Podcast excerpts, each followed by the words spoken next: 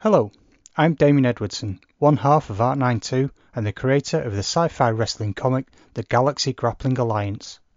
And welcome to Omen to That, a chip free sporadic podcast series where I talk to a selection of hand picked guests on a diverse range of topics centered in and around the world of art, comics, and all things creative. Before we begin, I'd just like to say a big thank you to everyone who supported our latest Kickstarter campaign for the Galaxy Grappling Alliance Issue 2 as we genuinely appreciate it.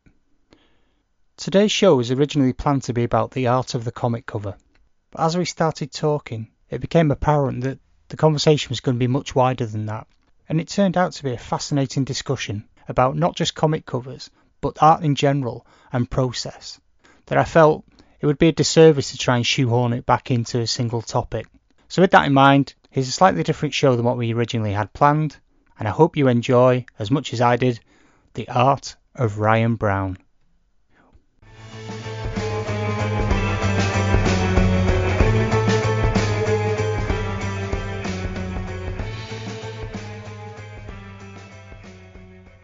So today I'm thrilled to be joined by not only a superbly talented artist, but a modern day comic book cover rock star.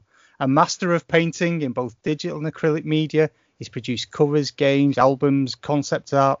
He's worked for Dark Horse, Vertigo, IDW, Image, Heavy Metal, 2000 AD, and most recently Marvel, painting a diverse range of titles from V Wars to Ninja Turtles, and of course his legendary take on Judge Dredd himself. It's my absolute pleasure to welcome the insanely talented Ryan Brown. Hello, everybody. yes, it is you. I've got the right Ryan Brown. it is, yes. yeah, um, thank you. Thank you. Thanks for thanks for taking your time out because I know you're you're incredibly busy at the moment. Um, yeah, yeah, always am. Genuinely appreciate you uh, giving up the time to to speak to us today. No, no problem at all. No problem. Just just as I mentioned a little bit about your your work there, I mean, you know, it's been quite a meteoric rise, hasn't it? Really, when you you consider how long it is since you you first started. Yeah. Um, well, I kind of it's about five years since I did the first cover for IDW. I think yeah, I think it was IDW and it was V Wars. And um, before that, it was basically coloring stuff all the time, you know, and uh, coloring other people's artwork. And yeah. um, I remember there was a convention in Northern Ireland I went to uh, before that and there was a DC guy there, DC guy. I had a little sort of portfolio review with him, and he basically said, you know, um, this is all really good, but I would like to see your own work. So at that point, I th- thought, right, okay, you know, I need to kind of start drawing again because since the funny thing is, since I went to you know art college, I actually had stopped drawing. Art college basically put me off drawing and uh, w- which is sort of a lot of people's experience, I think, about art college generally. Yeah, but, uh, we, we had a similar experience actually, where we always say we, we learned absolutely nothing to yeah, go to college, other than we probably shouldn't have bothered going to college. Yeah, that's exactly what it is. The thing, thing that I find weird is. Um, um, the thing that I get, I think is weird is, um, you know, art is is a science. You know, there there are laws to it. I know that people sometimes say, "Oh, art is totally free and you can do whatever you want," which is correct.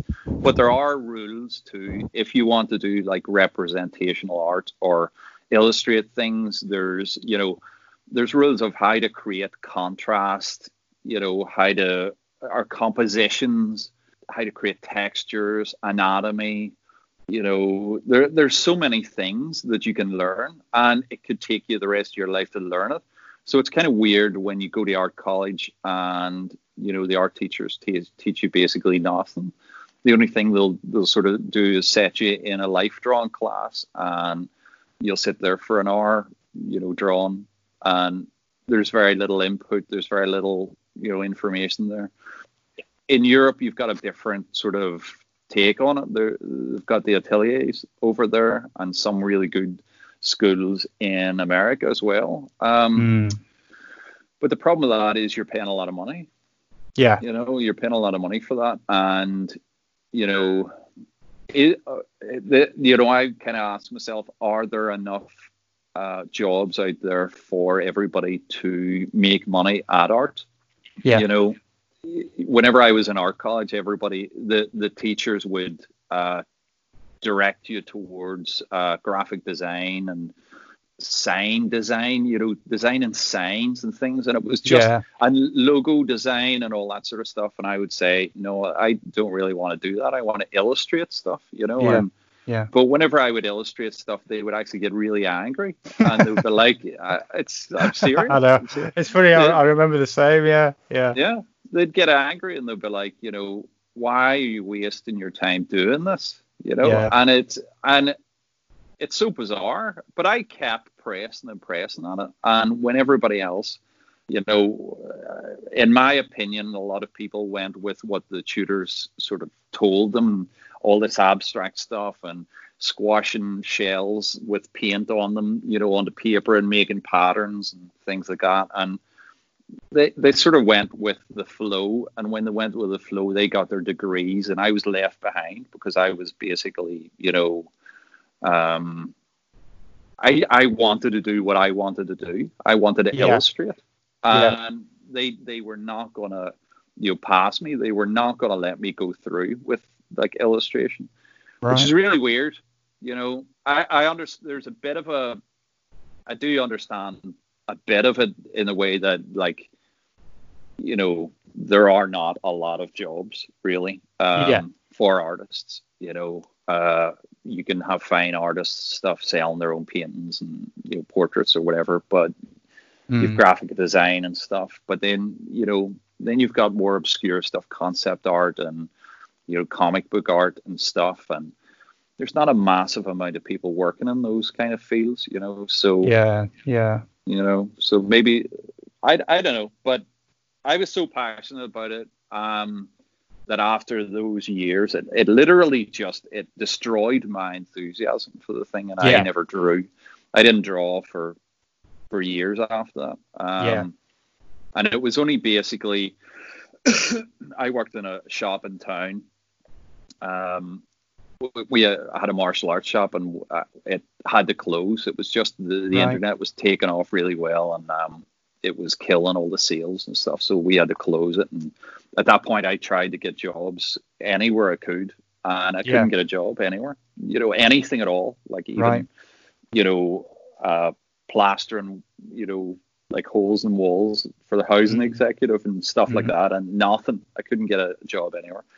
And um, Simon Bisley then contacted me and said, you know, do you want to color um, a load of pages and stuff? So my first job was basically, um, it was Legendary Entertainment, and Right. we were doing the Tower Chronicles, and I think we did maybe about two and a half thousand pages or something. Um, it was crazy. And Yeah.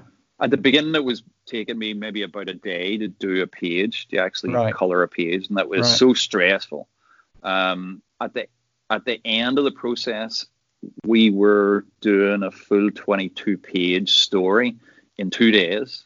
So I was coloring 12 pages a day, Yeah. and or no, 11 pages a day, and uh, Simon was like drawing them as quickly, you know. So Yeah. Yeah. kind of got a bit of a bit of a rhythm going, you know. But that was kind of the beginning of it all, you know. Mm. Um, but I think the reason why Simon came to me was because uh, before that we were doing um, me and my two brothers did the the Dead, like a, a graphic novel, and it was um, Alan Grant wrote it. Simon Right. Bisley did the interiors, and Yeah. Glenn Fabry did the covers, and we uh, basically did all the other stuff like lettering and coloring and graphic design stuff. Yeah.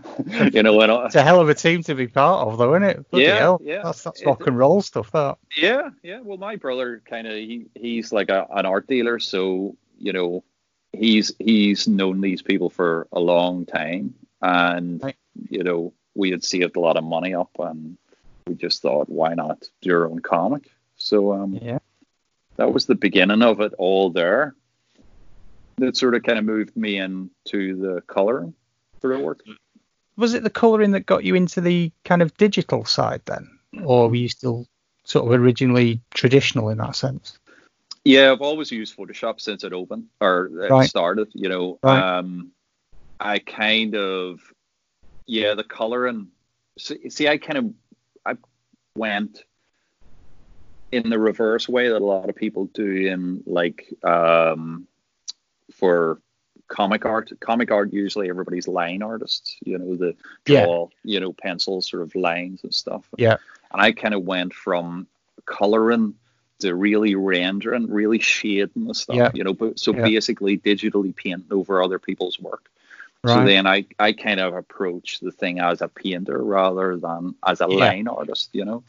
Um, so there's gonna there's there's kind of you know I have gaps in my kind of skill sort of set or whatever, and other people you know coming from like a pencil sort of thing they've gaps in theirs, but Yeah. it's in the reverse kind of. So I think it um, does show that you're a mm. painter first. I think whether you're doing um, the digital work or you're doing the, I mean, because you've been doing a lot of acrylic work. I know for Marvel Yeah. you've done quite a lot of stuff um, Mhm.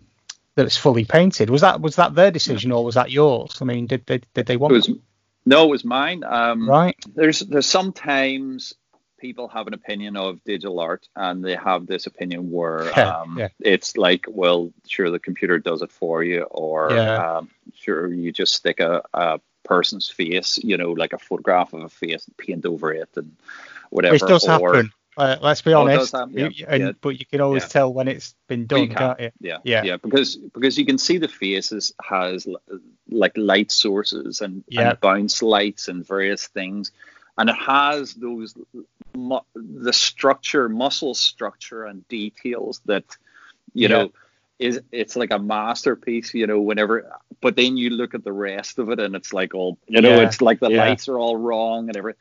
To, to get something like where you took a photograph and, and paint the rest of that to get those bounce lights and everything exactly the same. It's it's not Yeah. easy. So you know, I've I've seen some examples done the other way as well, where they, they render the face like painterly, and then the clothing in the background is like phenomenally realistic, and you're like, yeah, yeah, you yeah. just kind of filtered over the face. So, so with that in mind, I mean, you know, because you do, I mean, I know when we first met, and I think we met, oh, got to be about four years ago now, I think it was, Yeah, believe it or not. yeah. And um, I know I was bugging you about because I was just starting to get dabble in digital work myself. And I remember you, the one piece of advice, and I've said this on loads of different podcasts and to people, is the best piece of advice you ever gave me was just paint like you would normally paint, approach it the same way. Yeah. So, Yep. you know, and that I think that has Yeah. helped me. Well, it, it did help me tremendously to improve. Um, Mhm. because uh, before then, I think I was still trying to use the tool rather than just Yeah. treat it as a medium yeah, that, So- that's exactly. last few years you've been known as as primarily digital artist. Mm. Um, yes, you're right. People's opinions of what digital art is. I mean, even Brian Bolland says that people seem to think he presses a button and Batman pops Yeah. out. You know, it's like. um, so well, I've it's got a Batman button. You know, Oh, I've yeah. a Batman button. I just Oh. press it, and Yeah. it depends. I've got a keyboard with all different like superheroes on Have it, you? and you just Oh, press that and that. Do you get that when you do a job for a You big? do, the- yeah. The, Marvel give you one with all the X Men on and Yeah, they do. Yeah, Ah, you just see it You're when you the work dream, for those you? companies. I'm telling you, it gets easier. Brilliant. I just you know what I do. I just lie back, and I've got like a one of those big long sofa things, oh yeah. and yeah. I, and and I get like eat grapes and stuff, and and Yeah. press press the Batman cover. I just Fantastic. wait, and then somebody sends like an email through saying, "Ryan, we need a Batman cover," and I go, "Oh, not again." Plop. Let me get this thing. Plop. There you go. How many, I say, how many do you want? You're giving all the secrets away. now. Three. One, two, three.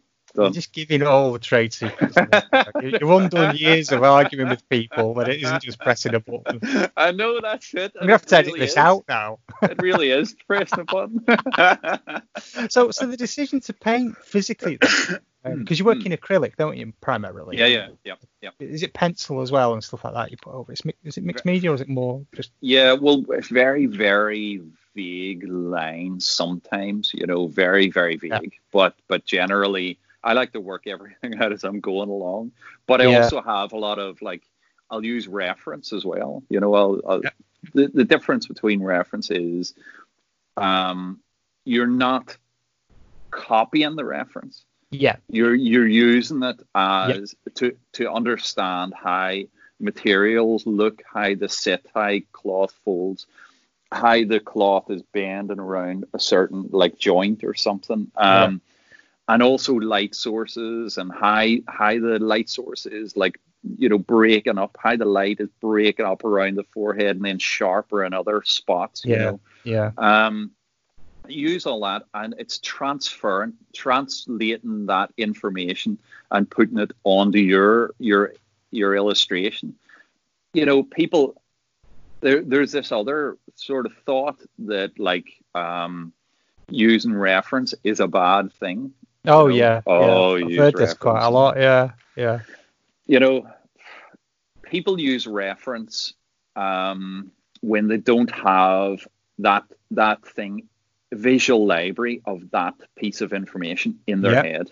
Now Yeah. there is there's a limit to what you have you can you have in your head because you're drawn and drawn hands drawn in different poses. Yeah. So then that's in your your mind. You've created a visual library for that. But maybe you're really crap at like drawing cloth, or maybe you're crap at drawing like heads and different angles, or or whatever guns or cars or Mhm. whatever. And you, it's just impossible when you're you know to have all that information in your head.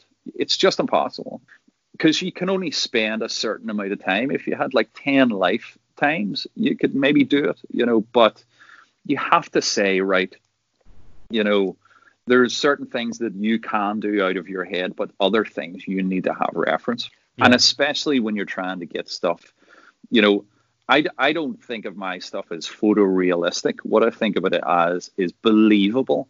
Yes. It's, Yeah. it's believability, which is Yeah. a different thing. Absolutely.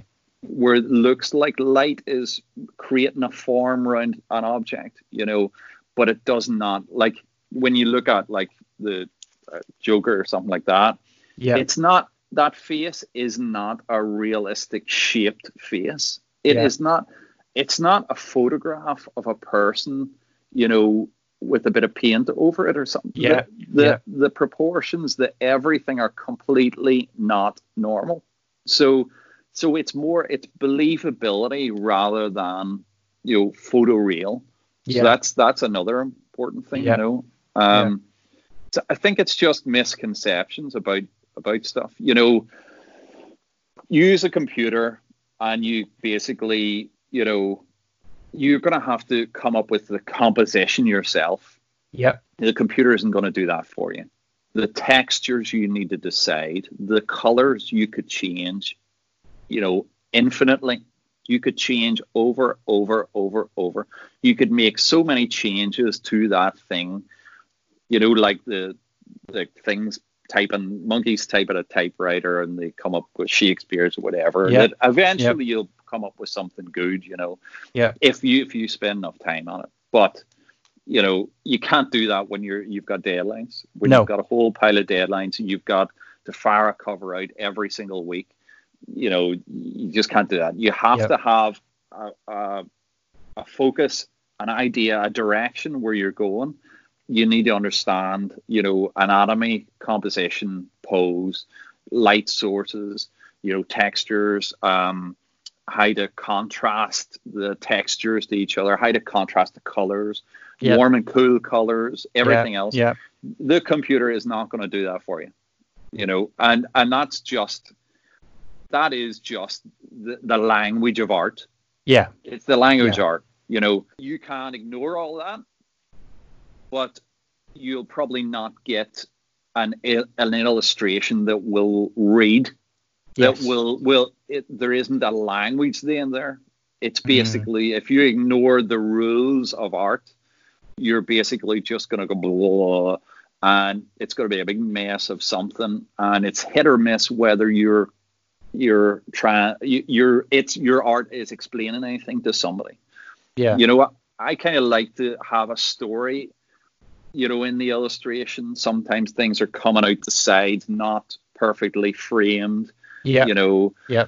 light sources are cutting off figures and making things you know disappear into the background because we've got to the point now where we do not need to perfectly frame an- uh, a figure in the middle You know, we can. Yep. It's more interesting when you when you watch you know the the new Star Trek films. You, you know when you see the Enterprise flying and it's all jittery, you know, things. That that jittery film sort of shot is saying to you that um, this thing's moving very fast and I can't get it in the shot. Yeah. So yeah. so it's actually telling you something. So so if I put an image, if I do an image and I've got a lot of stuff out out the side and not perfectly, you know, like the arms cut off and everything Mm. like that, I'm trying to I'm trying to say you're in a snapshot of the image.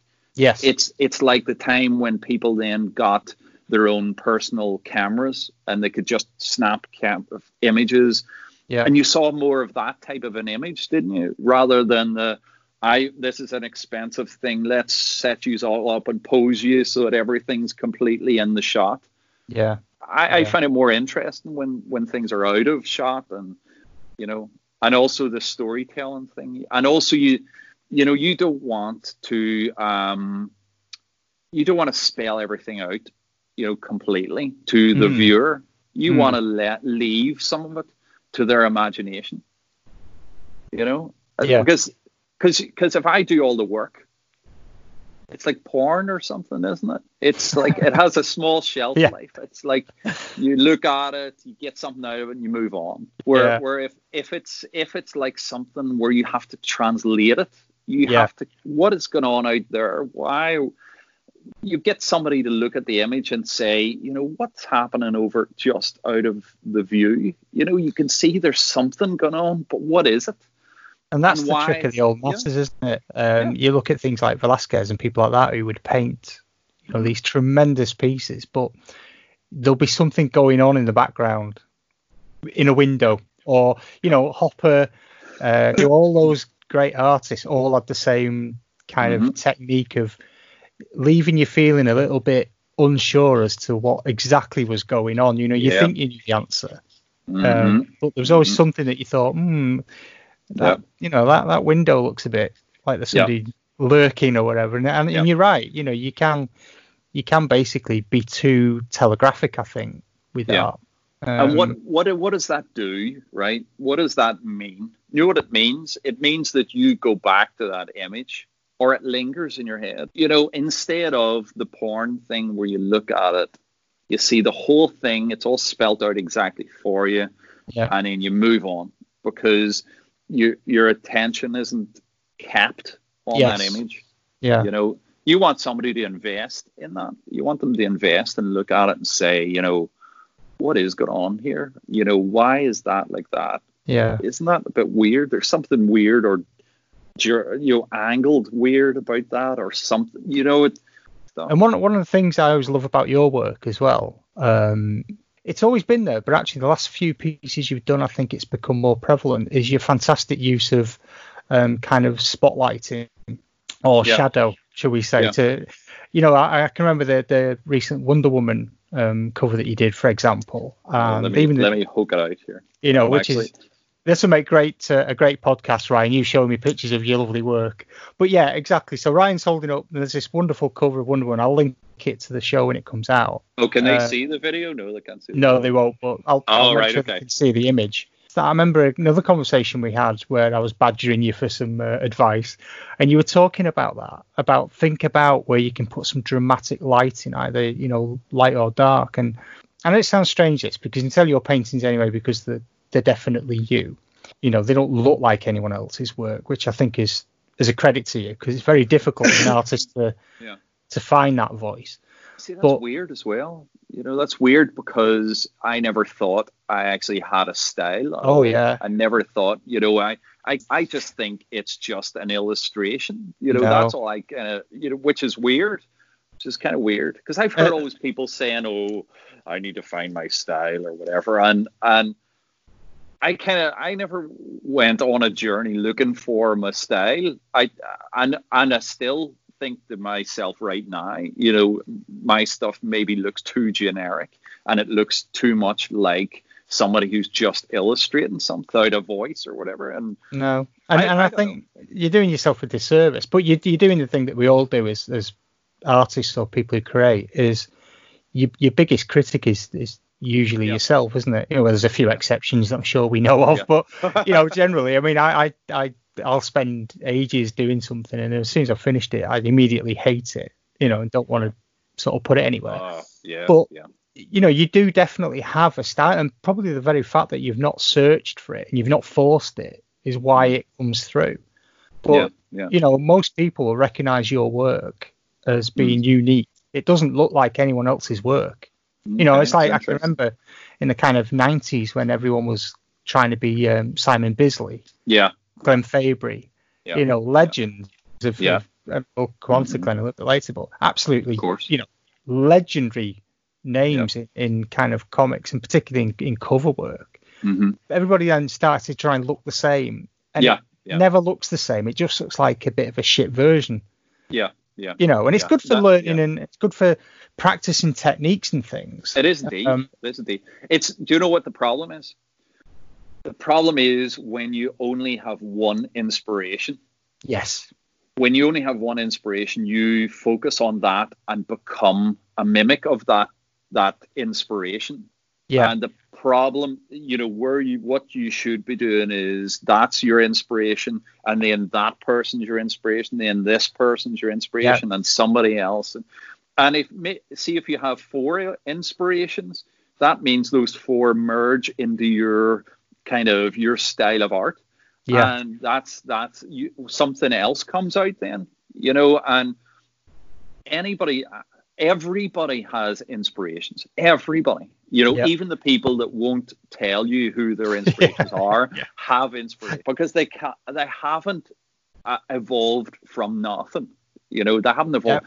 They have came at this and looked at other art and said, "Oh my goodness, look at that." You know, Yeah. and and that's just normal again. You know, and and I think the people who are imitations, sometimes it can be because there's jobs out there for imitations of a certain type of art I got you. and you can see, you know, these days in the American sort of market, there there's a lot of people look very similar to like Jim Lee and stuff like that, Yeah. you know, Yeah. and and people are and and people I there's uh, there's been jobs I've been on where they've said, can you look a bit more like blah blah Mm. blah, you know, and so this is this is where sometimes you know, I from coming from a, from the angle of looking at uh, and having a bit of a not a massive amount of experience, but a bit of experience seeing the other side of this.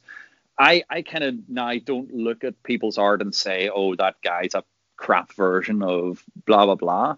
I sort of say to myself, you know, they probably wanted him. They maybe wanted him to look like Yeah. that, or he said, oh.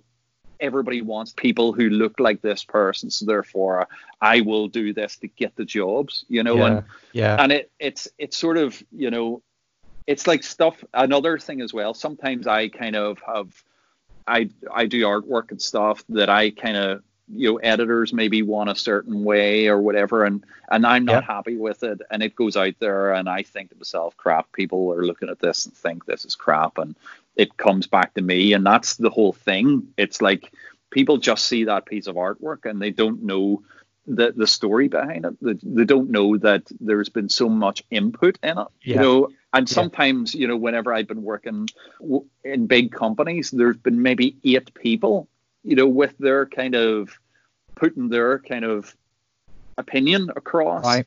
that Right. I have to then add into the actual the piece of art. So, you know, in those cases, sometimes it doesn't end up the way you wanted it to be.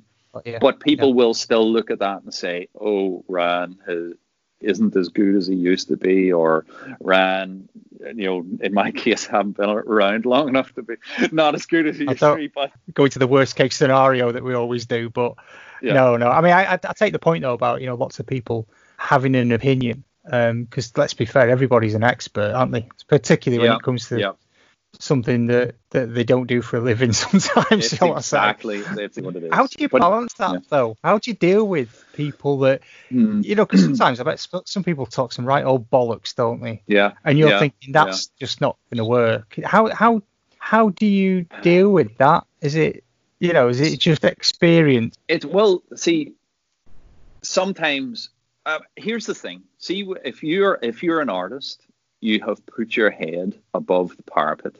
You Yeah. have actually put yourself uh, in front of people who will uh, either make a comment about your stuff and maybe can, maybe will ridicule you.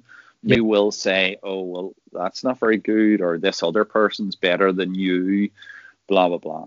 Your art, you're putting your art out there in front of people to look at, to to have an opinion of, and you're never gonna make everybody happy.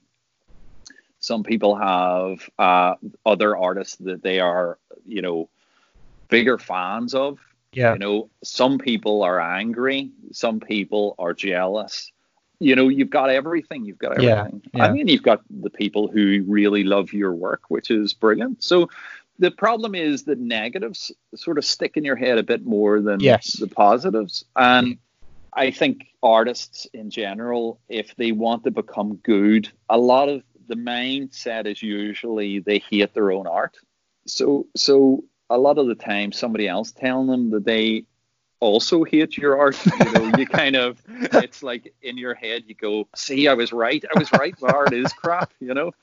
And so but what I I used well, I would get really angry not angry, I would get really pissed off and go, Yeah, I thought that would look like crap with myself, blah blah blah and whatever and or somebody would say, "Oh, you're never going to be as good as this person," and then when it, it would annoy me for a while, and then after a while, I'd say, "Right, all right, then I'm going to have a go at that." You know, it would drive me to get better, Yeah. and you know, you, as I said, you're never going to, you know, kind of please everybody. Um, you are always going to get people who are going to ridicule you. You know, they're Mm. going to say, "Well, that's really crap," or "You can't draw this," or "You can't draw that," or whatever. And you know, I don't think there's anybody perfect out there in art, especially if you're on the journey and you're trying to get better. And Mhm. you know, you're you're putting yourself out there in front of people. So Yeah. you know, And it's it takes a lot of guts It to does. do it, doesn't it? It does You know. indeed. So you know, so don't. I would say don't. You know, don't let people put you off. And you know, if you want to do it professionally, don't go to your parents and ask them, yeah. "What do you Yeah. think of this?" You know. Yeah. And and Yeah. the other thing is sometimes you need the right people to give you advice Yeah. Because you can also get your friends who will say the nose is too big, the whatever's too long, the arms too whatever, this is not, and they're coming to you with all this stuff that's rubbish, and uh, it isn't a fact, and you're sent off on a wild goose chase. Right. Right. You know, the best thing you can do is connect yourself to an artist who is good, who would maybe help you and give you a little bit of advice, Yeah.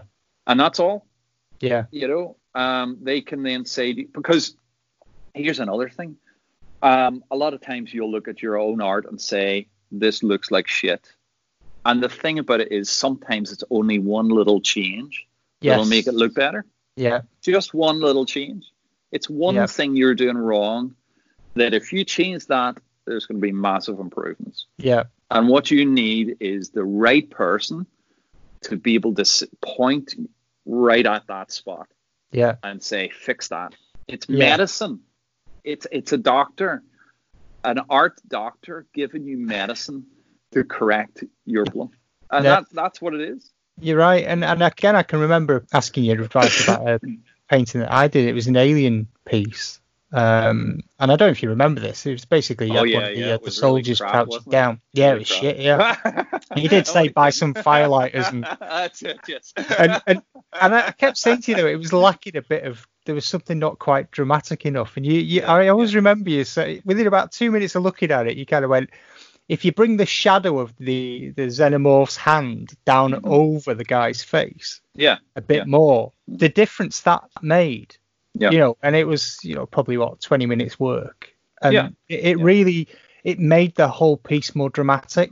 Mhm, And it's mhm. you're right. It's having people that can spot maybe not the failings, but spot the things that aren't as strong as they could be, or whatever. Yes. It's getting that Yes. advice because you know the flip side of that is sometimes I suppose you know you, you may come across people who just want to pull things apart because they Mhm. want to. Uh, Yeah. You know, I don't I know. know. But That's imagine as that does yeah. happen. You know. Oh, it does indeed. It does indeed. Um, that's as counterproductive as your parents saying to you, uh, there, that's really great. I don't know what those professionals are telling you that for. Uh, I think Yeah. it's all fantastic. You don't need to change anything. You know, those two things, you know, one may give you power, okay, you know, which is good. But if you want to get further and become professional, as in make a living, make a living of it, um, then you need to get professional advice. Yeah. And the professional advice, if you go to the right person, you know, it, the whole thing's a minefield. oh yeah. It's yeah. a minefield. You know, art. I think artists, um, since the beginning of time, have been taken advantage of. You know, they've got their head down, focused on the piece of paper, and they're drawn, yeah. and they're not looking at the world around them. They're they're drawn, drawn, drawn, and somebody's come along to them, you know, and taking advantage, saying, "Oh, well, sell that for, you know, I'll buy it for a pound, and they sell it for ten thousand pounds, you know, and and stuff like that, you know, Yeah. happens. And the problem is these days we all need to be um, businessmen as well and women, business people. Yeah. We need to be business people um, as well as an artist. And the thing about that is that they are two different brains. One is super positive, you know, focused on a completely separate thing than the artist who is, oh, I need to make this better. This is not good, blah, blah, blah. Self deprecating artist, you know, and the super positive kind of sa- salesman yeah. you know and there it's not you know if you want to be professional it's not good enough for you to actually just be a really good artist because that's these days a really good artist just an artist and not a business person as well it's like you drawn in your cupboard you know and Yes. nobody knows Yeah. you're in there Yeah. and they don't know that you're creating art you know how do you get your stuff in front of people's faces how do you get your stuff in front of editors how do you get jobs do you get people to start following your artwork yeah. you know you because in social media is so important you need to build a big following yeah. and then and then because companies do not want to take a risk on an artist that they think will nobody's really following his stuff you know uh, is he bringing something to this company um because you have to do something for them as well. You know, the time of just picking an artist up because they look good, you know, uh, it it's very it's sort of over in a sense, and you know, comic companies need to make money. yeah. They're very worried about the future, and and they're picking up artists that have a following because they're thinking, well, at least there are some people that are going to Exactly. Yeah. You've you got know- a like a market there already, haven't Yeah. you, for someone? And yeah. it, and the other weird thing is, um, people won't give you jobs. Editors won't give you jobs until they see that you're working for other companies. yeah. But how do you get those jobs working for companies if you can't get editors to look at your stuff? Yes. Because you, Yeah. they want the, the big circle thing, you know what I mean? Yeah. Yeah. And it's the same in the Oh, I entertainment know. business, you know, of like, yeah. yeah, yeah, it's um, Yeah. It is, it is So a difficult false one. starts. break, Yeah. yeah. Yeah. there's so many Yeah. false starts and you know a bit of false hope every once in a Yeah. while and Yeah. and and it can knock your confidence and stuff but it is just the road it is just Yeah. the road it is not you know you have to have a bit of strength inside to say right okay it didn't work that time let's analyze what happened let's analyze it and let's say, okay, how can I do that better the next time? How can I promote myself better the next time? Or what exactly went wrong there? You know, maybe it wasn't anything to do with you, you know, which in a lot of cases it isn't, you know. Yeah. Um it but it's hard. So as I was saying, like, you know, you need to be able to promote well your work. And I don't mean you know spamming like Yep, images yep. of the same thing over and over. 'Cause that's a that's sure way to turn people off. You know, um, you know, get as much advice from everybody and anybody, and go to comic convention if you want to be in comics. Go to comic convention, and speak to lots of artists. Yeah. Just chat and chat and chat to them, and Yeah. and and find out what their kind of experience was. You know, trying to get into comics. And the other thing is, because that worked for them doesn't mean it's going to work for you either. You know, their method, they went to the headquarters of blah, blah, blah, showed their portfolio, got a job, you know. You know, maybe that worked in the 90s. It's maybe not going to work now. You know, going to comic conventions, showing editors your work sometimes works. Emailing them sometimes works. But, you know, you need to keep pressing and there's going to be a lot of kind of you know no's before there's there's yeses again like there's going to be a lot of crap drawings before you, you know the yep. drawings all start becoming really good yeah you know yeah i mean it's like anything isn't it you've got to be prepared to put the work in because um, it isn't going to happen overnight yeah no. although some people seem to think it will and, and then get very yeah. disappointed when it doesn't. Uh, yeah. but it just doesn't work like that, does it? So no. just just going back to yourself then, Ryan, um, who were your kind of comic artist heroes when you were growing up? Who did you look to? Um, not necessarily that you wanted to be like them, but that you just admired their style or what they did. Yeah. Um, it's basically the funny. The thing was, I saw. Um, see, I'm dyslexic, right? So I basically, you know, reading and writing stuff was always a problem for me, you know, from when I was a kid. And I, right. I'm sort of a visual visual learner. You know? Yeah. So whenever I was looking at comics, I was I wasn't really reading them. I was actually looking at all the yep. illustrations yep. and stuff. And I remember uh, I used to collect Scream when I was younger, you know, and oh, like in the late eighties, it was amazing, amazing, and all those creepy black and white drawings and stuff. Yeah. You know, it's like that was like, but but the mo I think the most important thing was Simon Bisley and the Judgment in Gotham. You know, yep. whenever I yep. saw that, whenever I saw that book, I thought, holy crap, how can yeah. you, how can somebody ha- have so much kind of dynamicness you know? Yeah uh how, how can it be you know just plop it onto every single page you know? The contrast of the color and the movement and the you know the light and the the the materials how things just looked like they were shiny and glossy and stuff you know? And um i just looked at it and thought holy crap you know so that was that was my one of the major things in comics and stuff and um you know, in in but but this is another thing. Like I I kind of I'm inspired by everything. You know, like like all the old masters. You know, old old paintings, Rembrandt. You know. Uh, lots and lots of stuff, you know. Yeah, of, yeah. You know, uh, you know, that, that guy Bouguereau, you know, all that his yep. stuff, you know, and uh, yep. I don't know. Uh, it's really the pain stuff. It's the yeah. But saying that, uh, there there are also like line arts and stuff that you look at, like like Brand Brian Bolland stuff. The, yeah. It's so clean, but it has such a story to it. It's yeah. so kind of so powerful. Um, there, there's something about his stuff that I, I just looked at and went, my God, you know, this is just incredible. Yeah. Um, you know, I, I don't know. Um, Glenn Fabry stuff is fantastic. It's just yeah. it's crazy. Yeah. And the thing about it is, I was very lucky then to actually, you know, you know, be friends with those two people. Yeah. You know, and and and Simon Bisley, I would speak to regularly, and he has helped me an awful lot. You mm. know, he's kind of you know, he would say, I would show him a, a painting or whatever, and he would yeah. say, you know, you need to change this. And it would be just a small change, but it would make a massive difference. Yeah. Uh, yeah. And I would then analyze what he told me. Yeah.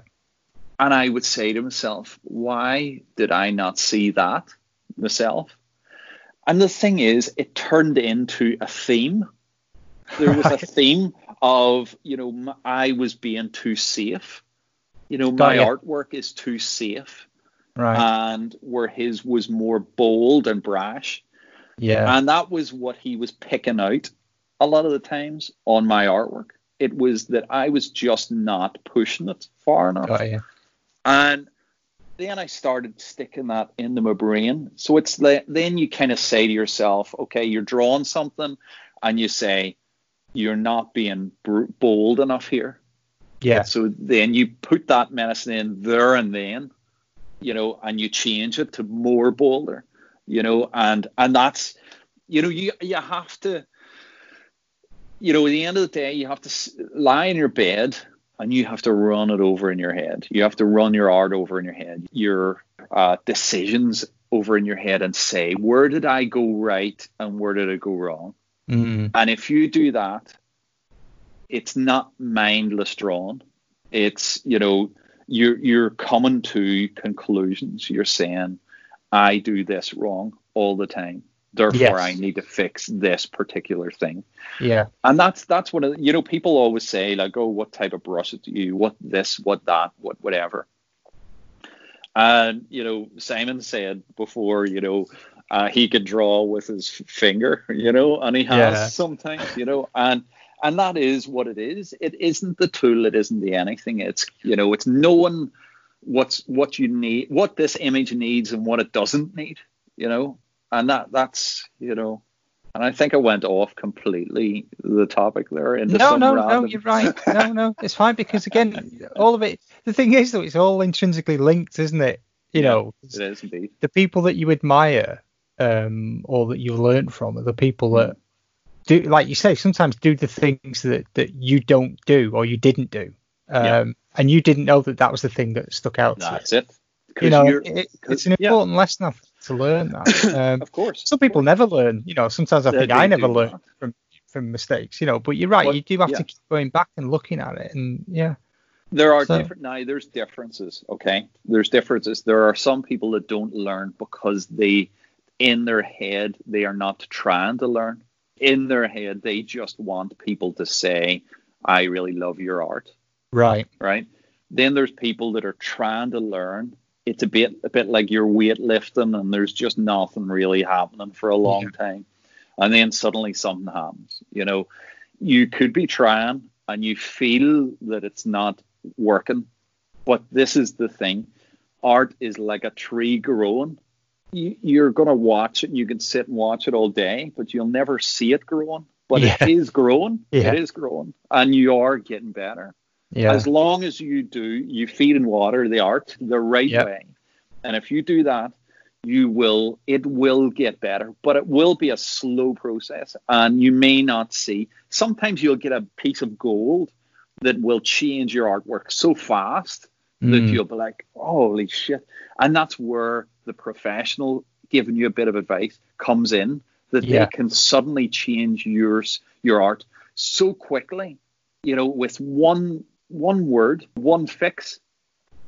Yeah. And, you know, that's why that's worth gold. You know, that Mm. a little gem, a little gem of information.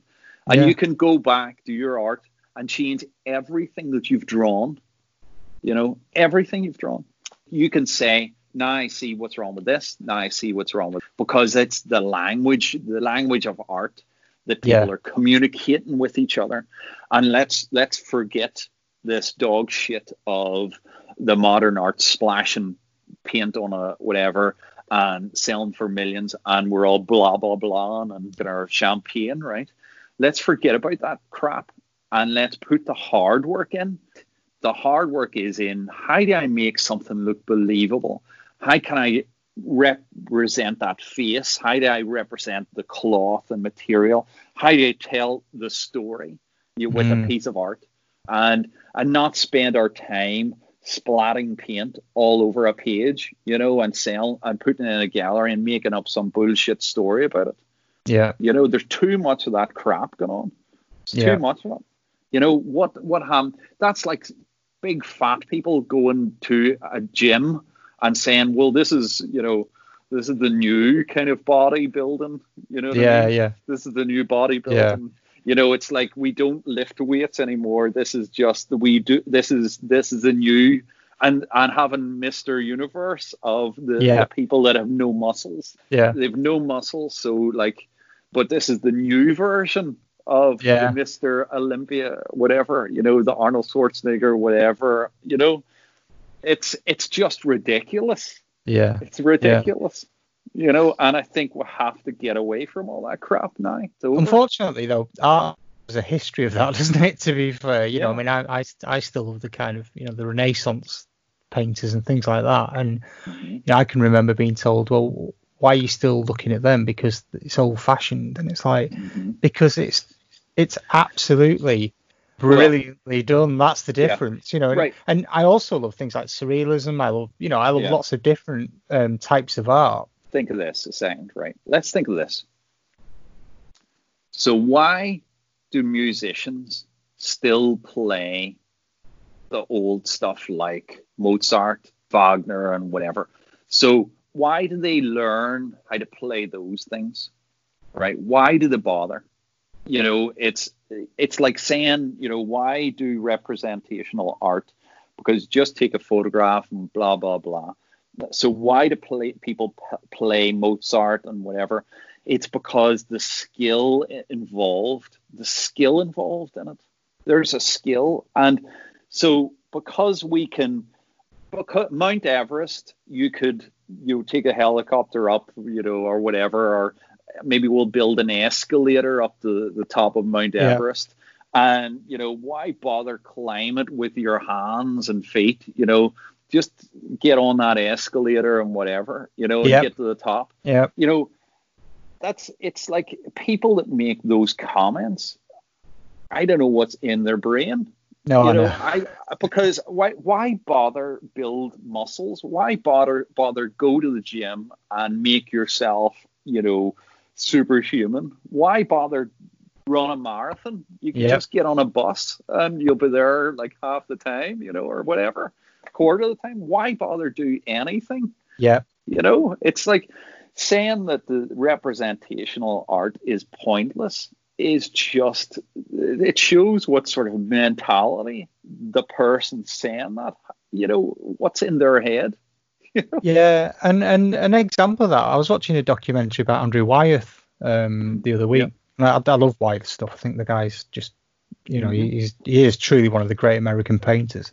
yeah And it was talking about his show, and Mm-hmm. um, he did this big show. I think it was New York, and basically got absolutely panned by Mhm. the critics, Yeah. saying, "Oh, it's boring, and who wants to look at this?" And Mhm. and now obviously these things are considered master, Mhm. quite rightly masterpieces. You Yeah. know, but when you look at the things that they were they were questioning, you're thinking like, how could anybody objectively look at something like that and just say, "Oh, it's boring," or "Oh, it's old-fashioned"? That was another thing leveled at him. Yeah. And you're right. I mean, it's all art is very subjective, and Yeah. I'm not particularly a fan of a lot of modern art, as it's called, and things like that. Yeah. I don't completely just dismiss it. You know, I'll give it a go, but I, I just think I'm a bit too thick. I don't really understand a lot of it. You know, you know, if I'm looking at a brick on a floor, it's a brick on a floor. You know, Yeah. and I, it, I'd have to Yeah. pretend to think of it any other way. mhm. Um, a good yeah, you're right. imagination will come up with a story for that brick you often You know, find the critics come up with a story, don't Yeah. they, when they're trying to justify why it's worth Yeah. a million quid or whatever. yeah And you listen Well, to them thinking that's bollocks, isn't it? You just The- you, yeah. you're just putting your own opinion onto that now. Mhm.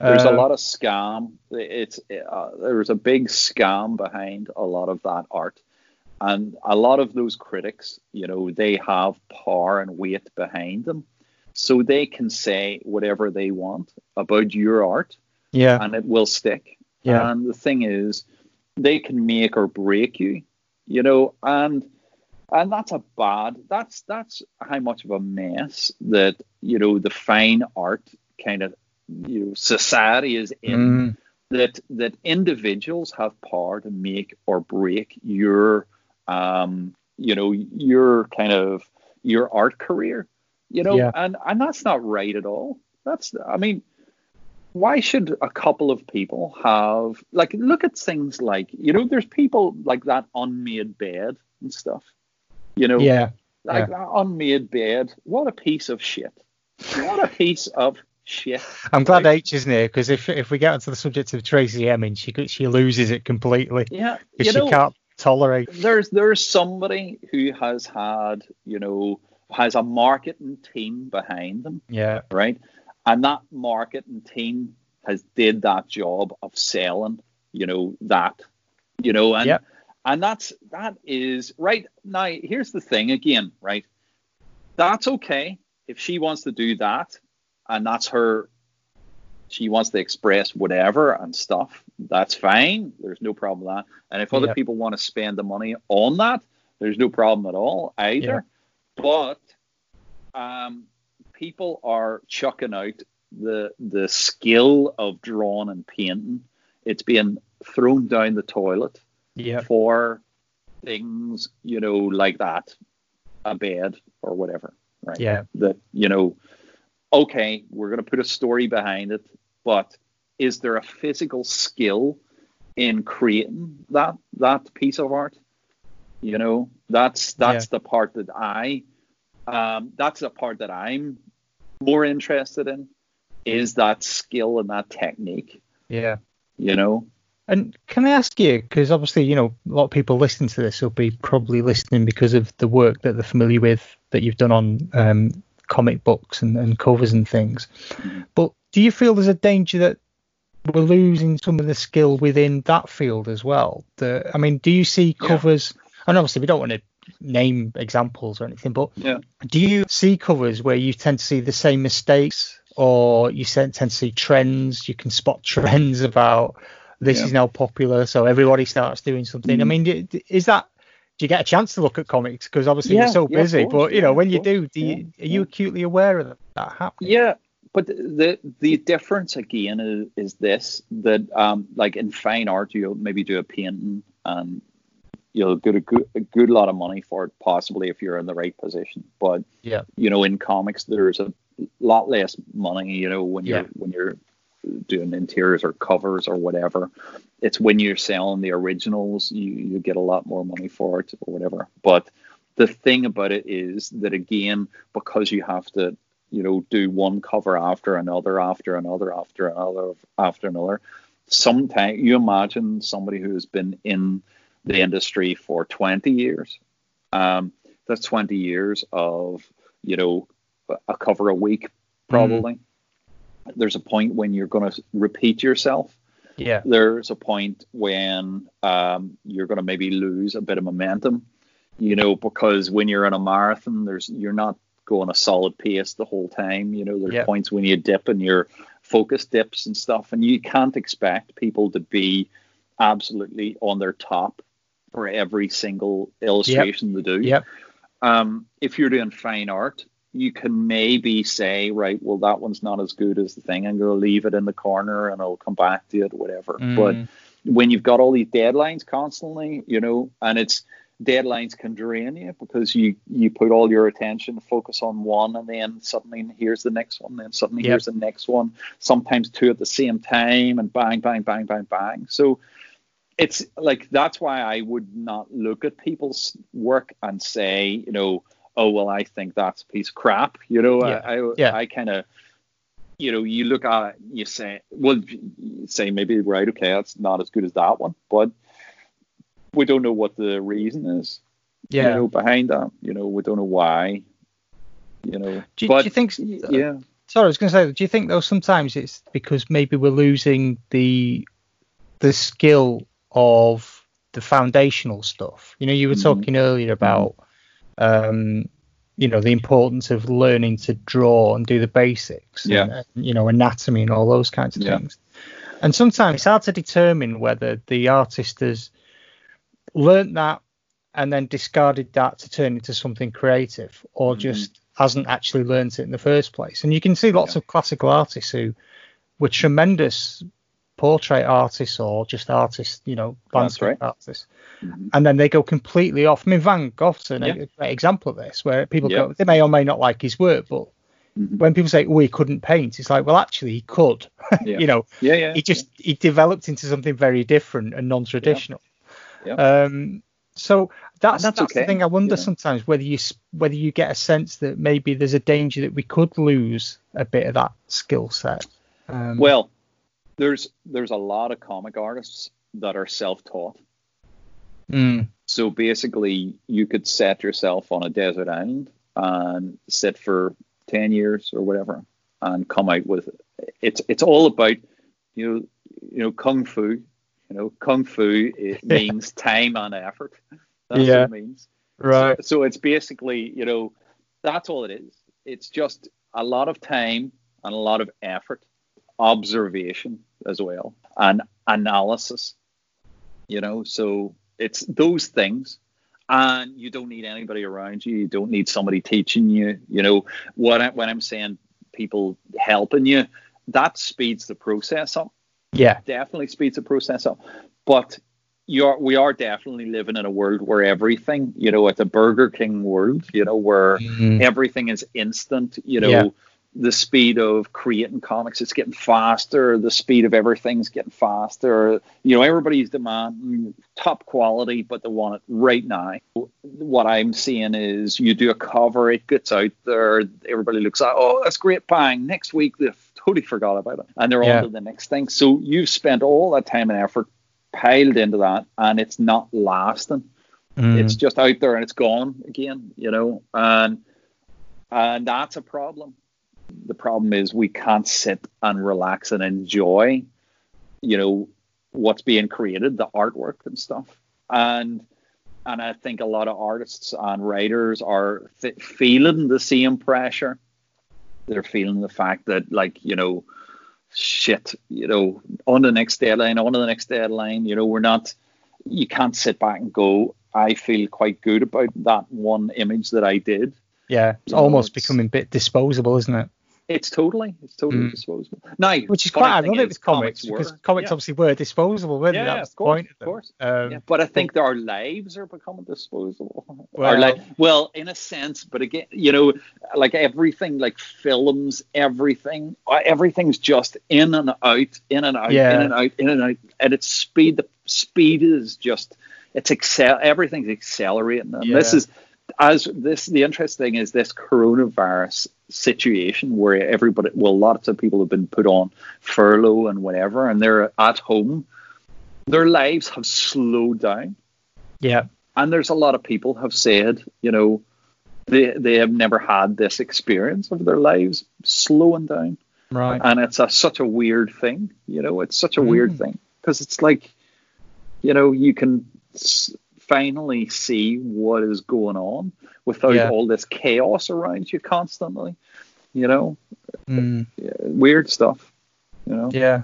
No, it's interesting. I mean, I think the lives being disposable. I mean, obviously, the British government would agree with that because they seem mm. to be hell bent on making us disposable as quickly as oh, they can, God. by the sounds of it. um, so, just, uh, just, it's interesting. I mean, obviously, this um, show's slightly gone on a different angle than what I anticipated. But it's I'm really enjoying the, the conversation around mm.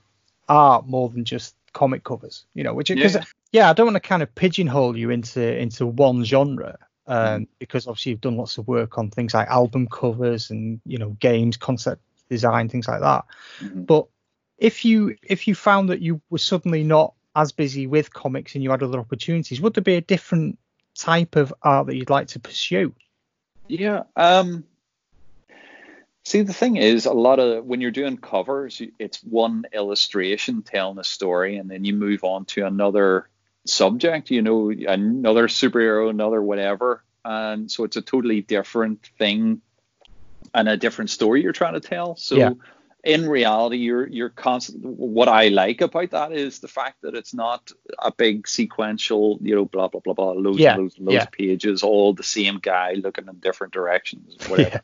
yeah. And what I like is that one illustration telling a story. So I would, you know, I always wanted to do like not fine art, you know, just just sell paintings of mm. like like illustrations of things, you know, and you know, of various different things like horror and stuff because I, I love horror. Um, yeah, that would be the, that would be the thing I would maybe do. But it's whether there's, it's always you have to build your market up again. You know, if you yeah. on to another kind of thing, I know it's all art, but you need to then build a market for that particular art. You know, uh, concept work is good, but you're basically almost anonymous. Yeah. You know, you were, yeah. and also not many people see the work that you've did.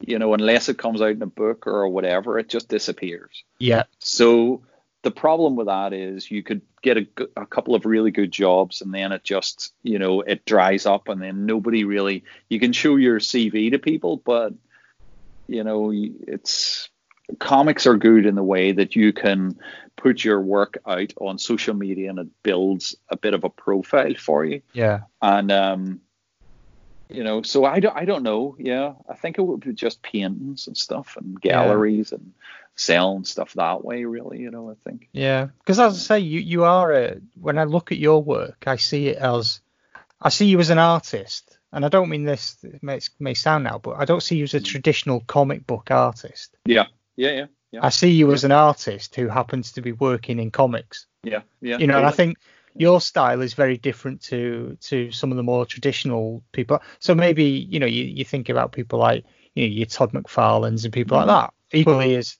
as talented at what they do. But it's, mm-hmm. it's for me, it's a completely different discipline. Now that could be just because, like yourself, mm. that's that was my background. I was a painter, and you know I, I was taught um, to paint rather than mm-hmm. taught to tell sequential stories. That's something that I've had to teach myself as well so yeah, I, I, can see you you would end up more in that that field.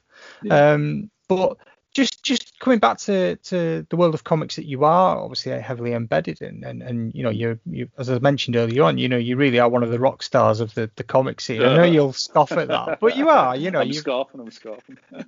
no, I mean you you you've seen the people at the conventions and that, mate. You know they you've you've sat there and signed thousands of books at Comic Con and stuff. You know, which I'm sure you enjoyed. it's so yeah, um, fantastic. but when you get a brief, when you yeah, when you get a brief coming through from say Marvel or Dark Horse, whoever it may be, um, do you have a set process of how you break down that that brief to create yeah. a cover? The, the, the usually um, well, they're all different, but generally. Right. Generally, what'll happen is they'll they'll ask you they'll give you a little bit of detail they'll say you know we want a cover of spider-man and it's for this comic and you know it involves whatever character. And they'll sometimes send you a wee bit of reference of that particular character yeah. or whatever. And then they say you know can you send me three uh, uh, roughs? You know so they're like little thumbnail sketches. Yeah. So what i'll do is i'll send them one Uh, and so they don't have a choice. because what I found from the very beginning was you when you send three, they always pick the one you don't want to do. Yeah. You know, it's yeah. the one that you think that I just threw in as filler. You know, yeah. that was just oh, I came up with two good ideas and then I had to do a filler one just to, to give it the three. And yeah. they always pick the third one. Always, they always pick the wor- the one you do not want to do because you think this is just crap. So if you give them the one, then they have no choice. yeah. you know, but um, then what happens is it's like I really rough. Then I'll try and refine it more, and then yeah. what I'll do is go straight into painting and stuff. And whether if I've got time, I'll do it uh, physically. If I haven't got time, I'll do it digitally. You know, because digitally is a bit faster. It's a bit faster. You know, and physically it's a bit of a pain scanning your things. There's reflections. You have to clean that yeah. up in Photoshop. Yeah. And photographing, you have to have photographing is better for originals, but mm. you have to get all the lighting right and everything, and the colors then not the same, and you have to yeah. put into Photoshop and change it that way again. Uh, where sometimes when you do it digitally, you don't need to change anything. But saying that again, in the print process, everything changes so much yeah. that it's like, and it always goes darker. Yeah. Um, and so, you know, there's been cases whenever I went, right, this is going to print darker, so I'm going to do this a lot lighter and I do it a lot lighter and it prints later and it's all washed out. And you just don't know where or how to you know how to work yeah. it. It's just it's impossible. It's just yeah. impossible. It you, you, know, the only thing you can do is have really good contrast on on your images, you know, and if you've got good contrast, then that'll show through the bad print or print job, yeah. you know. And um, because you, you try and tell a story through your covers though, because yeah, you know, you as we mentioned before, do they give you enough information around maybe what's you know what the setup is, or do you sometimes find you have to go back and try and find a bit more about well what is actually going to be happening because it could influence yeah you know uh, what you're going to produce, or do you do it like the? You know, I was looking at some some old covers the other day from the the sort of 60s, the old Batman Yeah. covers where they were Yeah. completely bonkers. Have nothing to do with the interiors. It's Mhm. like Batman's turned into a zebra, and you know, you know, what I'm saying, Yes. you know, you, you, what the fuck? And I think I Yeah. still want to read it though. Oh You know, even though I know he course, doesn't yeah, turn into a zebra. Of course. you know, do you, is it important to you that you know um, the backstory of characters, or do you just do you just take it from purely a visual storytelling aspect? Sometimes, see if there's new characters that you don't know what who they are and what they do. Yeah. I'll I'll speak to the editors and say, you know, gives a wee bit of information on these people, and because sometimes I'll get like a little tiny scribble of a line drawn, and Yeah. that's all I'll get. Like then I have to go, well, what is is that skin or is that armor or is this her or is it like dreadlocks of some sort or what Yeah. is this? What are all these things made of? Because to make it believable looking, you know, like sort of realistic looking, you, you have to have all that information, you know, and Yeah. so mm-hmm. yeah, sometimes you get that, and sometimes you you kind of wing it in the way that you you make an illustration that would work for nearly anything, you know, where it's not telling you an awful lot about what's going to happen inside. And Yeah. other times they don't mind at all. You know, you just literally. I mean, Batman on a gargoyle on a on a rooftop. You know, you can, Yeah. you know, you, you can get away with that for nearly every Batman Yeah. know, comic there is out there. You Yeah, know, well, and- they, they have for many years, yeah, totally. yeah. and and stuff like that. You know, Yeah. so so you can. If you know a bit of the information, like this person is now a zombie or blah blah blah, Yeah. and, you know, you, you've got enough information to kind of. You just need to know, you know, as long as you're not turning them into like a, a zebra or something, you know, and well, maybe Well. you could, you know, I don't Well, know, maybe get away with. It. Yeah. maybe I'll Make try a note of that one, Ryan. You can have that one, mate. yeah, wanna- Spider-Man zebra. Yeah. Brilliant. No, it's good. And I have to say, you talk about you know um, zombies and stuff. You, as people will though, you paint the best zombies.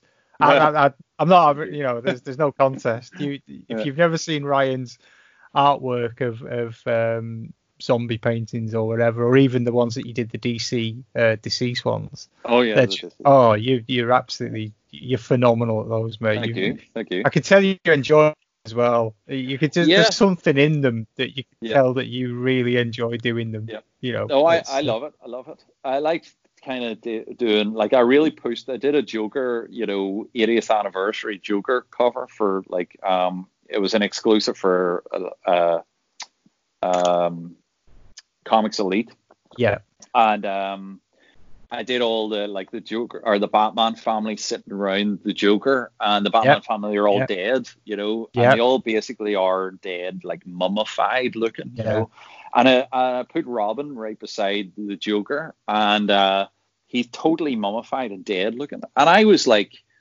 You know, we were we were talking. I was talking to Sean from Comics Elite. I was saying like, you know, I wonder, are they going to allow me to do this? You know, is this okay? You know, Yeah. because it's like a dead child on the on the cover, you know, and and, and I never said a thing. This sort of I, I kind of snuck it past. Yeah, them, you know. but uh, as a Batman traditionalist, though, I love that because obviously before they started dicking around with all the canon, you know, obviously Yeah. the, the the whole Jason Todd being, you know, murdered by the Joker, as it were, um, was a huge, you know, it was a huge part of the Batman lore. So when I saw that image, that's what Mhm. spoke to me.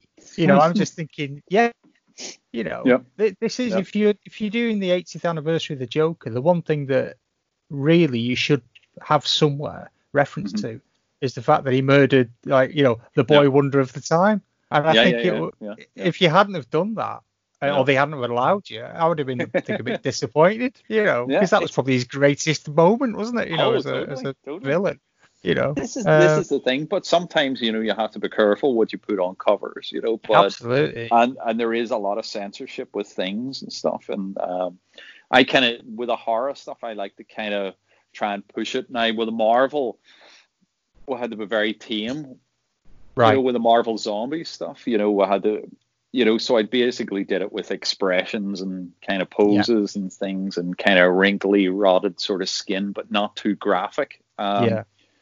because you just can't do it, you know, with the, with the Marvel stuff because it's like kids buying the stuff and everything. Yeah, yeah. So yeah, um, and you've got to, you're right. You've got to be responsible to what Yeah. you put out there. You know, Yeah. um, get that. But it must be nice when people let you, oh, you go, brilliant. you know, Yeah. a bit off piece. As it were. I love So- it. okay, yeah, yeah, and as I say, you can tell it comes across in the artwork as well. There's just something. I mean, don't get me wrong, your, your artwork's uh, lovely anyway, but there's just now and then you'll see a piece, Yeah. and you can. I think you probably say this that you can always tell when you look at another artist's work. Mhm. You can always tell the bits they've enjoyed doing, Yeah. the Yeah. ones that, that they've done and, and are equally as good, but they don't quite Yeah. have that little extra twinkle That's in the it. eye, as it were. Yeah. Yeah. Yeah. Yeah. Totally true. Totally So- true. I was just going to say, if you could do a, a, fantasy cover, Mhm. something that you haven't done, and you've done a lot, so I don't know whether you can even answer this, but if there was a particular title or a character that you've never Yeah. painted, what do you have one that you'd love somebody to knock on your door and go, Ryan, we want you Yeah. to do X? Hmm. I don't know. I, maybe. Well, I want to do some alien stuff at some point. Yeah, they've just gone into the Marvel licensing, haven't they, I Yep, believe? they have. Yeah. So possibly there'll be opportunities, Good you know, at some point. Yeah, yeah. they don't so, put you on that book, I'm going to protest. Excellent. There's one. one for the petition. Come on, listeners, get it. That's it, yeah. I would love to do some creepy ones because do you know the way when you see the alien and he's like got his arms crossed and it looks like he's like a mummy or something? You know, I always thought that looked really creepy. And you know, there's like you can do those. I always love the alien when he's got like slightly like greenish yellowish sort of skin in certain places and stuff.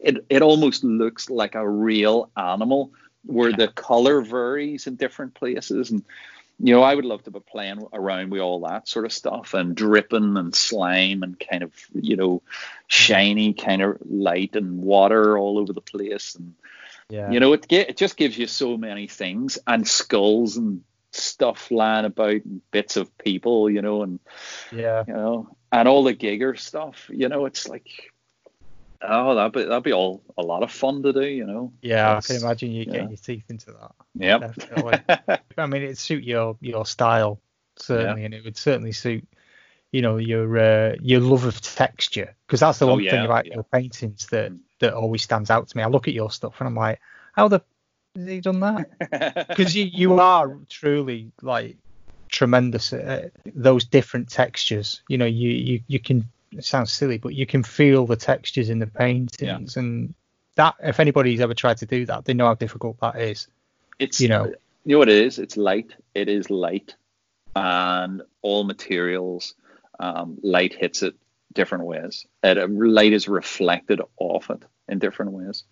Um, you know, if you've got a ball of light shining at a piece of glass, you will see the ball of light in the piece of glass. Yeah. And whenever you've got a piece of shiny metal, it'll be slightly blurred out, but you'll sort of see the ball of light.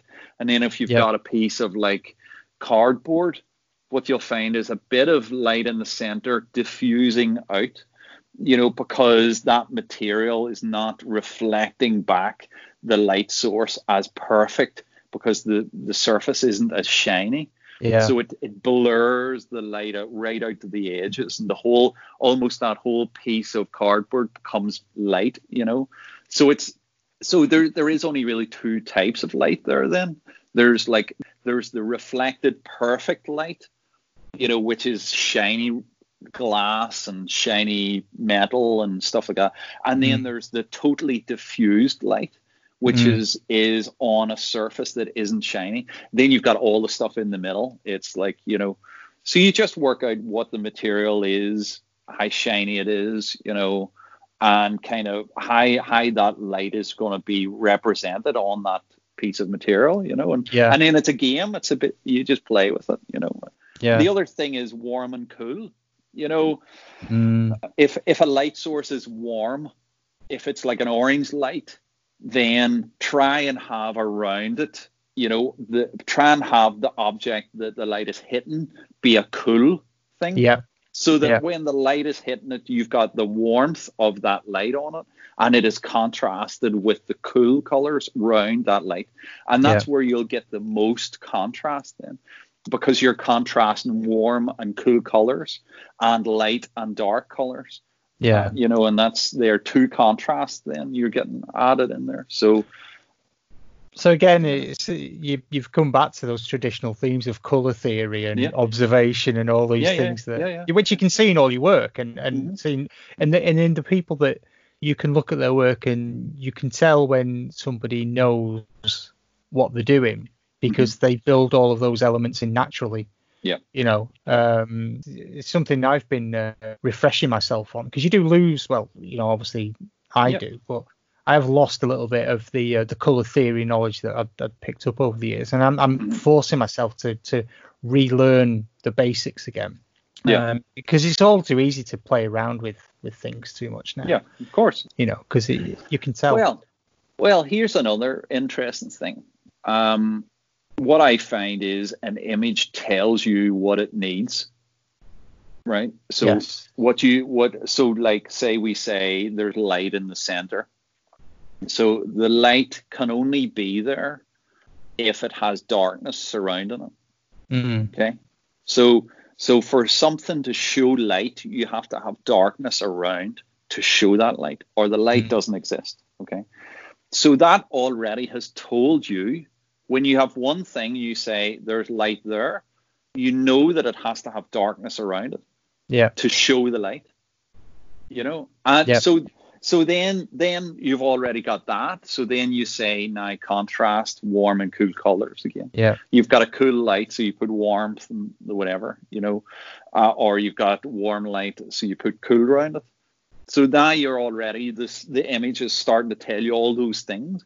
The other thing is to show something is moving. Sometimes you want to have things that are not moving, so it then really contrasts that. So all these things, you know, they keep telling you what that image needs Mm, you know, and you need everything in that image to reinforce the story. That's one Yeah. thing that Simon Bisley said. You know, everything in that image has to reinforce that story. You know, it has to help tell that story. You know, so so when I when I go around an image, I I say this nine needs more warm, this nine needs more cool, this nine needs more dark, this nine needs more Right. light right. and you say to yourself, what does this image need? Like a medicine, you add it to the image, and it, it tells you what you. Sometimes it's good to work things out at the beginning, you obviously, Mm, because if you're doing it traditionally and you want like something like light or you're gonna white, you know, it's hard to paint over other colors with white, and you have to go over loads of layers, and it's a Mm. mess and stuff. So if you plan out where the light is, you know, then that is that's important, you know. But other parts, you know, you kind of work as you go along, and you play up and down with the light, and play up and down with the contrast as well, just Yeah. like you would do in Photoshop. yeah. You know what I use, like when I'm using acrylic paint, I'll use mediums. And I'll I'll add a slow drying medium into the paint, yeah. and sometimes you don't paint it on. Sometimes you dab it on.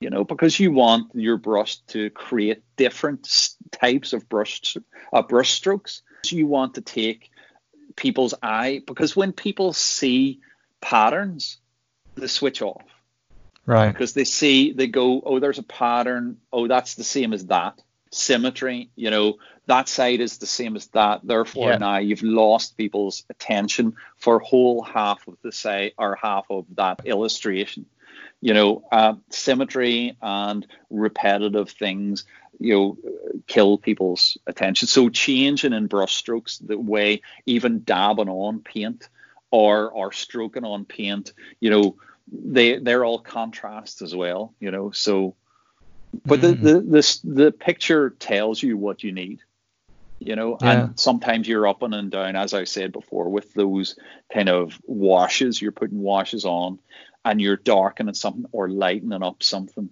and you you're looking at it saying, what does this need? So you you darken certain areas or whatever, you know. Oh, Mm. you know, I'm sure people listening to this will be like myself. making copious notes. no, because it, it is. It's, it's fascinating stuff, you know, to go through the process. Um, People don't because they're not the kind stuff, of things you know, that, nobody does. That's that's No. the thing. I mean, going back to the original point around art college, you know, we were never Mhm. taught. We weren't even taught color theory. We did a color Yeah. wheel, but that was it. Yeah. They never told us how to use the color wheel Yeah, or what the, yeah, the color wheel was. yeah, yeah. And you know, we were taught life drawing, where we were given a life model, but we Mhm. never taught life drawing. Yeah, You know, you you kind of had to get the Loomis books and work out, you know, yourself rules of division and things to the Yeah. and you know, it's is fine, but you know, you do Yeah. kind of. Uh, you, these are the things that that people don't know, yeah, and if they don't hear people like yourselves talking about it, or they don't they don't investigate themselves to find them, they will Yeah, never know. yeah. You know, and that's a real shame, isn't it? Sometimes. yeah. Oh, it totally is. You know. So, um, I've, I've been keeping you. I know you're busy, so I'll go on to the Oh, final sure. question then.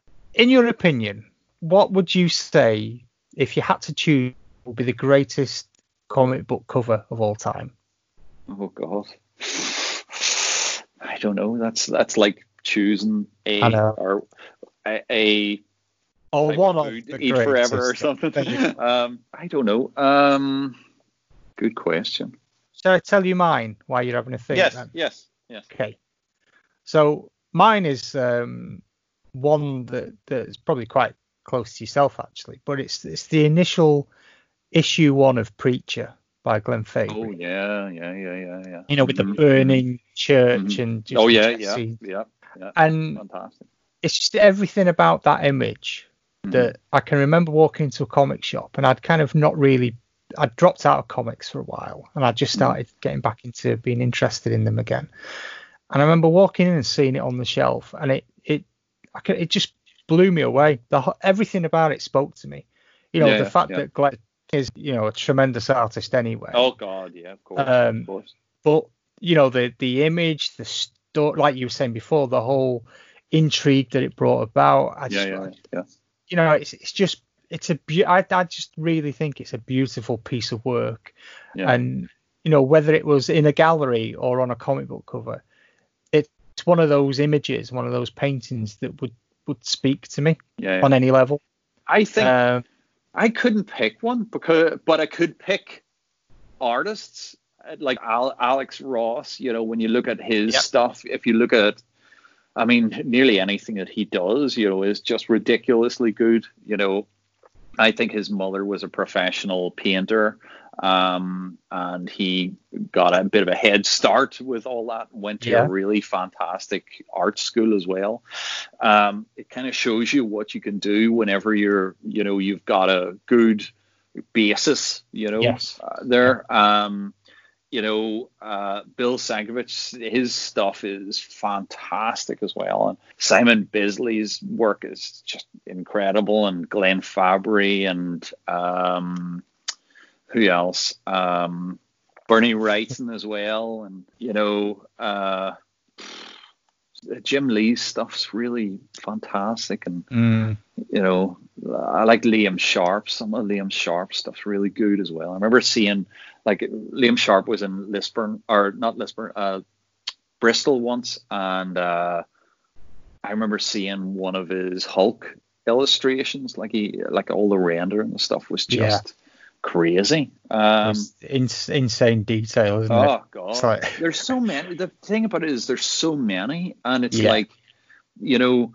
I I don't look at the stuff in you know this one is the pinnacle. Yeah. I just say this has an element, a fantastic element. That has a fantastic element. This one, Yeah. that one, the, you know, and Brian Bolland stuff for its Yeah, cleanness and the storytelling things just.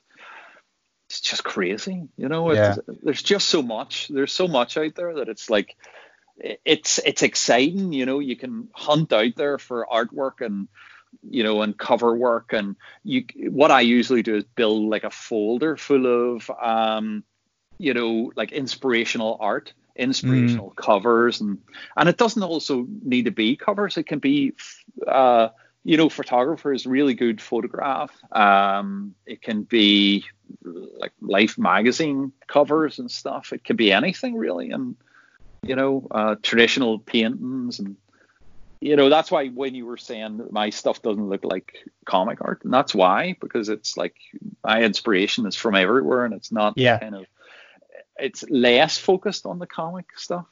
Yeah, Um, I agree. And and another interesting one was um, Dave McKean as well, because we went to oh yeah, yeah, there was an exhibition in London last year for DC superheroes and stuff, and they had some of his original pieces up from Arkham, and and much to my ignorance when I first read the book and stuff, um, yeah. didn't realise that a lot of them were collage pieces.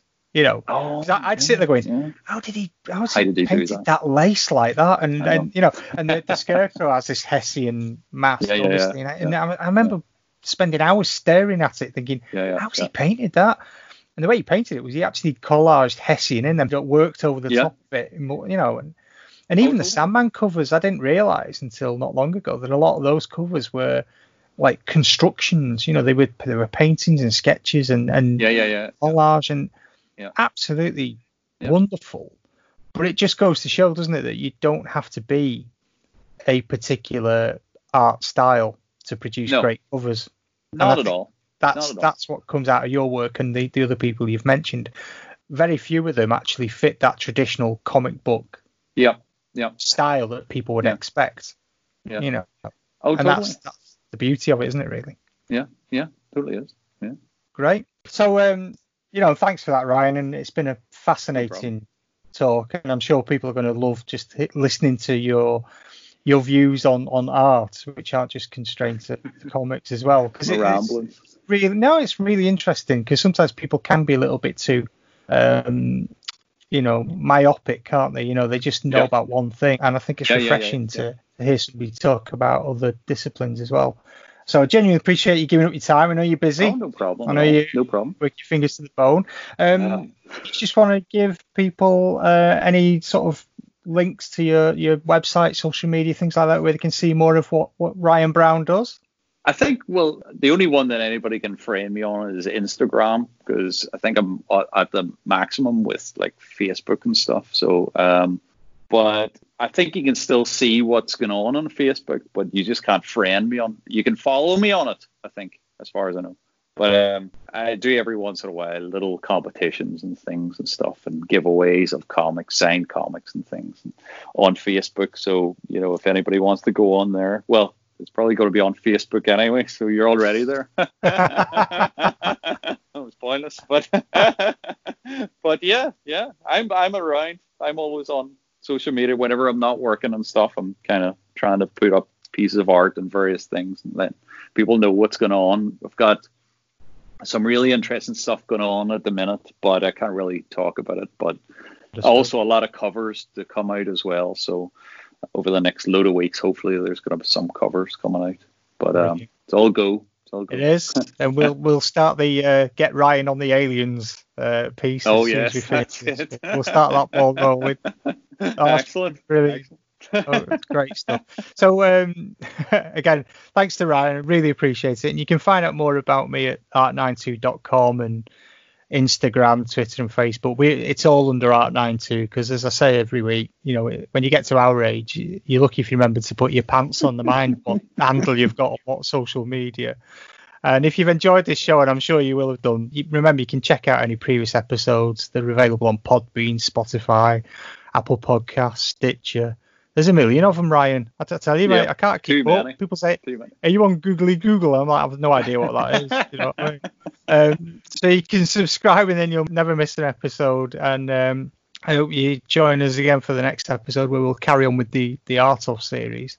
So just once more, I want to thank Ryan. No As you can tell, lovely bloke. You know, always got time for people, and, and a genuine master of his craft. And you know, and remember, when it comes to books and especially comics, as J.W. Eagan said, never judge a book by its movie. Thanks for listening. Bye.